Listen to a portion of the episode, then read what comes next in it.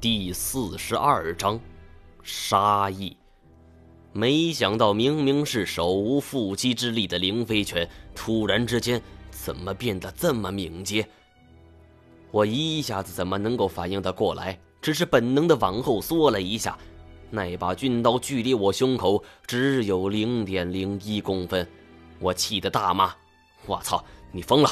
你干嘛打我？”林飞拳红着眼睛。手上青筋暴起，握着军刀的手嘎嘎作响，一刀一刀的就朝我劈来。我必须承认呐，我小看了这个貌似孱弱的家伙。最初我想的是一个菜鸟能有多大能耐，而现在看来显然是错了。林飞泉虽然说不上是人高马大，但他仍比我高了一头有余，又有一把军刀在手。什么话也不说，只是拼了命的朝我刺来。军刀从我脖颈的左侧划过，我朝右边躲去，却不妨刺啦一下，登山服被割开了一道大口子，里边棉絮纷飞。林飞炫左手也多了一把军刀，看来这一次是在劫难逃了。管他呢，我又跟你不熟。这里左右又没有人，就算是杀了你，也没人知道。反正不是你死，就是我亡。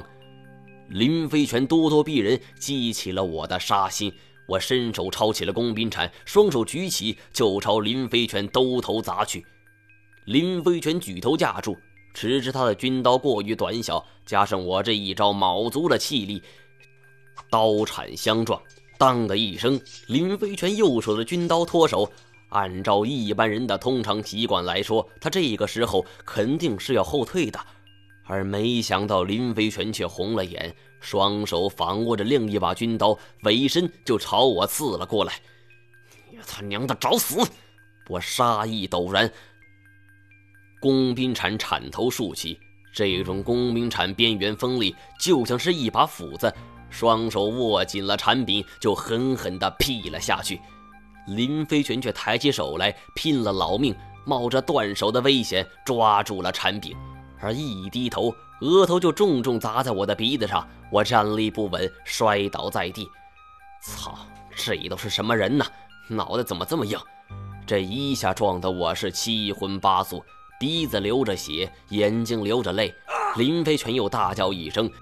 冲过来，骑在我的身上，军刀直接从我正上方就刺了下来。我双手举起工兵铲抵挡，林飞泉另一只手也抓住了铲柄，使劲的往下压。我俩陷入了拼力量的阶段。林飞泉比我高大，又是骑在我身上，优势占尽。我渐渐的支撑不住了，工兵铲一点一点的被压低。我拼尽力气开口说道。你大爷的！你他妈失心疯犯了吧？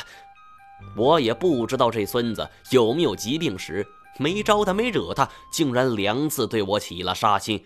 我能够落到现在这步田地，还得拜他所赐。说起来，同行的有五个人，干嘛摁着我一个人打？没想到我说完这话，林飞泉嘿了一声，居然将全身的力量压了下来，此消彼长。我力道一下子全泄了，眼看那个刀剑就离我喉咙不足一公分了，我一咬牙，大喝一声，腰部一挺，直接将林飞泉给摔了一个前滚翻。你他妈聋了？没听见我说什么吗？我吼了两声，突然觉得下巴火辣辣的疼，伸手一摸，感情林飞泉翻出去的时候，军刀刀背上的倒刺就勾开了我的下巴，划出一道口子。林飞泉面无表情，只是用一种恶狠狠的眼光看着我，与之前是判若两人。我从来没见过他这副表情，心里也有点发毛了。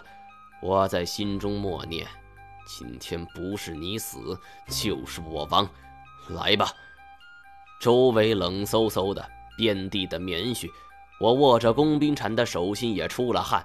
长这么大，这还是第一次面对一个想要置我于死地的人，这可真是生死关头了。我有点后悔了，当初怎么没学着跆拳道呢？要不至于会如此被动了。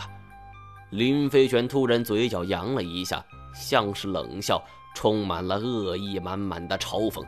我怒从心起，冲上去就是一铲子。林飞泉也前跨一步，躲开了锋利的铲头，一把就薅住了我的衣领，军刀朝我的小腹刺来。我使出了吃奶的劲儿，使劲往后躲，呲！登山服被我撕开，我从被撕成两半的登山服后边钻了出来。这是一招真正的金蝉脱壳啊！林飞泉手里攥着残破的登山服，棉絮在我俩周围飞舞。这样的场景适合在电影中出现，但它却是出现在了真实的生活场景之中。而且是我面临生死危机的关头，这种登山服是世界品牌，除非是巨大的外力破坏，否则很难撕碎。但是现在是面临生死关头，体内无限的潜能已经如同洪荒之力一般难以控制了。经过这一番打斗，林飞泉身上几处伤口都已经涌出了鲜血，衣服被染红。但他像是毫无痛觉似的，眼睛死死地盯着我，这是有多恨我呀！我灵机一动，突然大喝一声，主动扑向了他。林飞泉丢掉破烂的登山服，做好了防御姿态，我却突然转身摔碎了手电筒，又拾起了登山服盖住了冷光棒，四周一下子就陷入了黑暗之中。这样一来，我看不到他。他也看不到我。面对比自己强得多的对手，这一步棋应该是最妙的一招了。回头我要是跟金锁讲这段经历，他肯定会嘲笑我。面对林飞泉这种水平的对手，还用这一招？但是眼前的林飞泉是真的不同了，他像是一个专业的格斗运动员，一招一式都能够制住我。如果不是我拼命求生，恐怕现在……我已经去阎王爷那儿报道了。就在我暗自得意的时候，突然听到了噔噔噔的脚步声，像是在朝我冲来。妈的，看来这小子是杀我而后快。我赶紧跑开，而没想到肋间一凉，一阵钻心的疼痛传来。我心道：这子了，我负伤了。这怎么可能呢？在这种伸手不见五指的黑暗之中，林飞泉怎么可能看得见呢？难道是他蒙中的？我靠，这概率也太低了吧！我急忙忍着疼痛闪到一边，我捂着伤口估摸了一下，这一道伤口应该不是很长，没有鲜血涌出来，也不是很深。我想要紧急包扎一下，但是又不敢弄出半点的响动。你负伤了，林飞泉终于开口说话了。你以为熄灭了灯，我就看不到你了吗？我告诉你，这里的环境，我闭着眼睛都比你熟悉。我一愣，这是什么意思？难道这地方他来过？我现在是彻底懵了，觉得凡是到了这儿的人，一个个都有自己的故事，而唯独我和金锁，那就跟个傻子似的。林飞泉阴恻恻道：“比如，我现在就知道你坐在地上，捂着伤口是吗？”我心里咯噔了一下，但不敢应声。我不相信林飞泉在黑暗之中还能够看得见，他极有可能是通过声音来判断的。我只要沉住气不出声，他是不可能找到我的。太前说过，他的责任是带我出去，只要能够拖住时间，等太监来找我。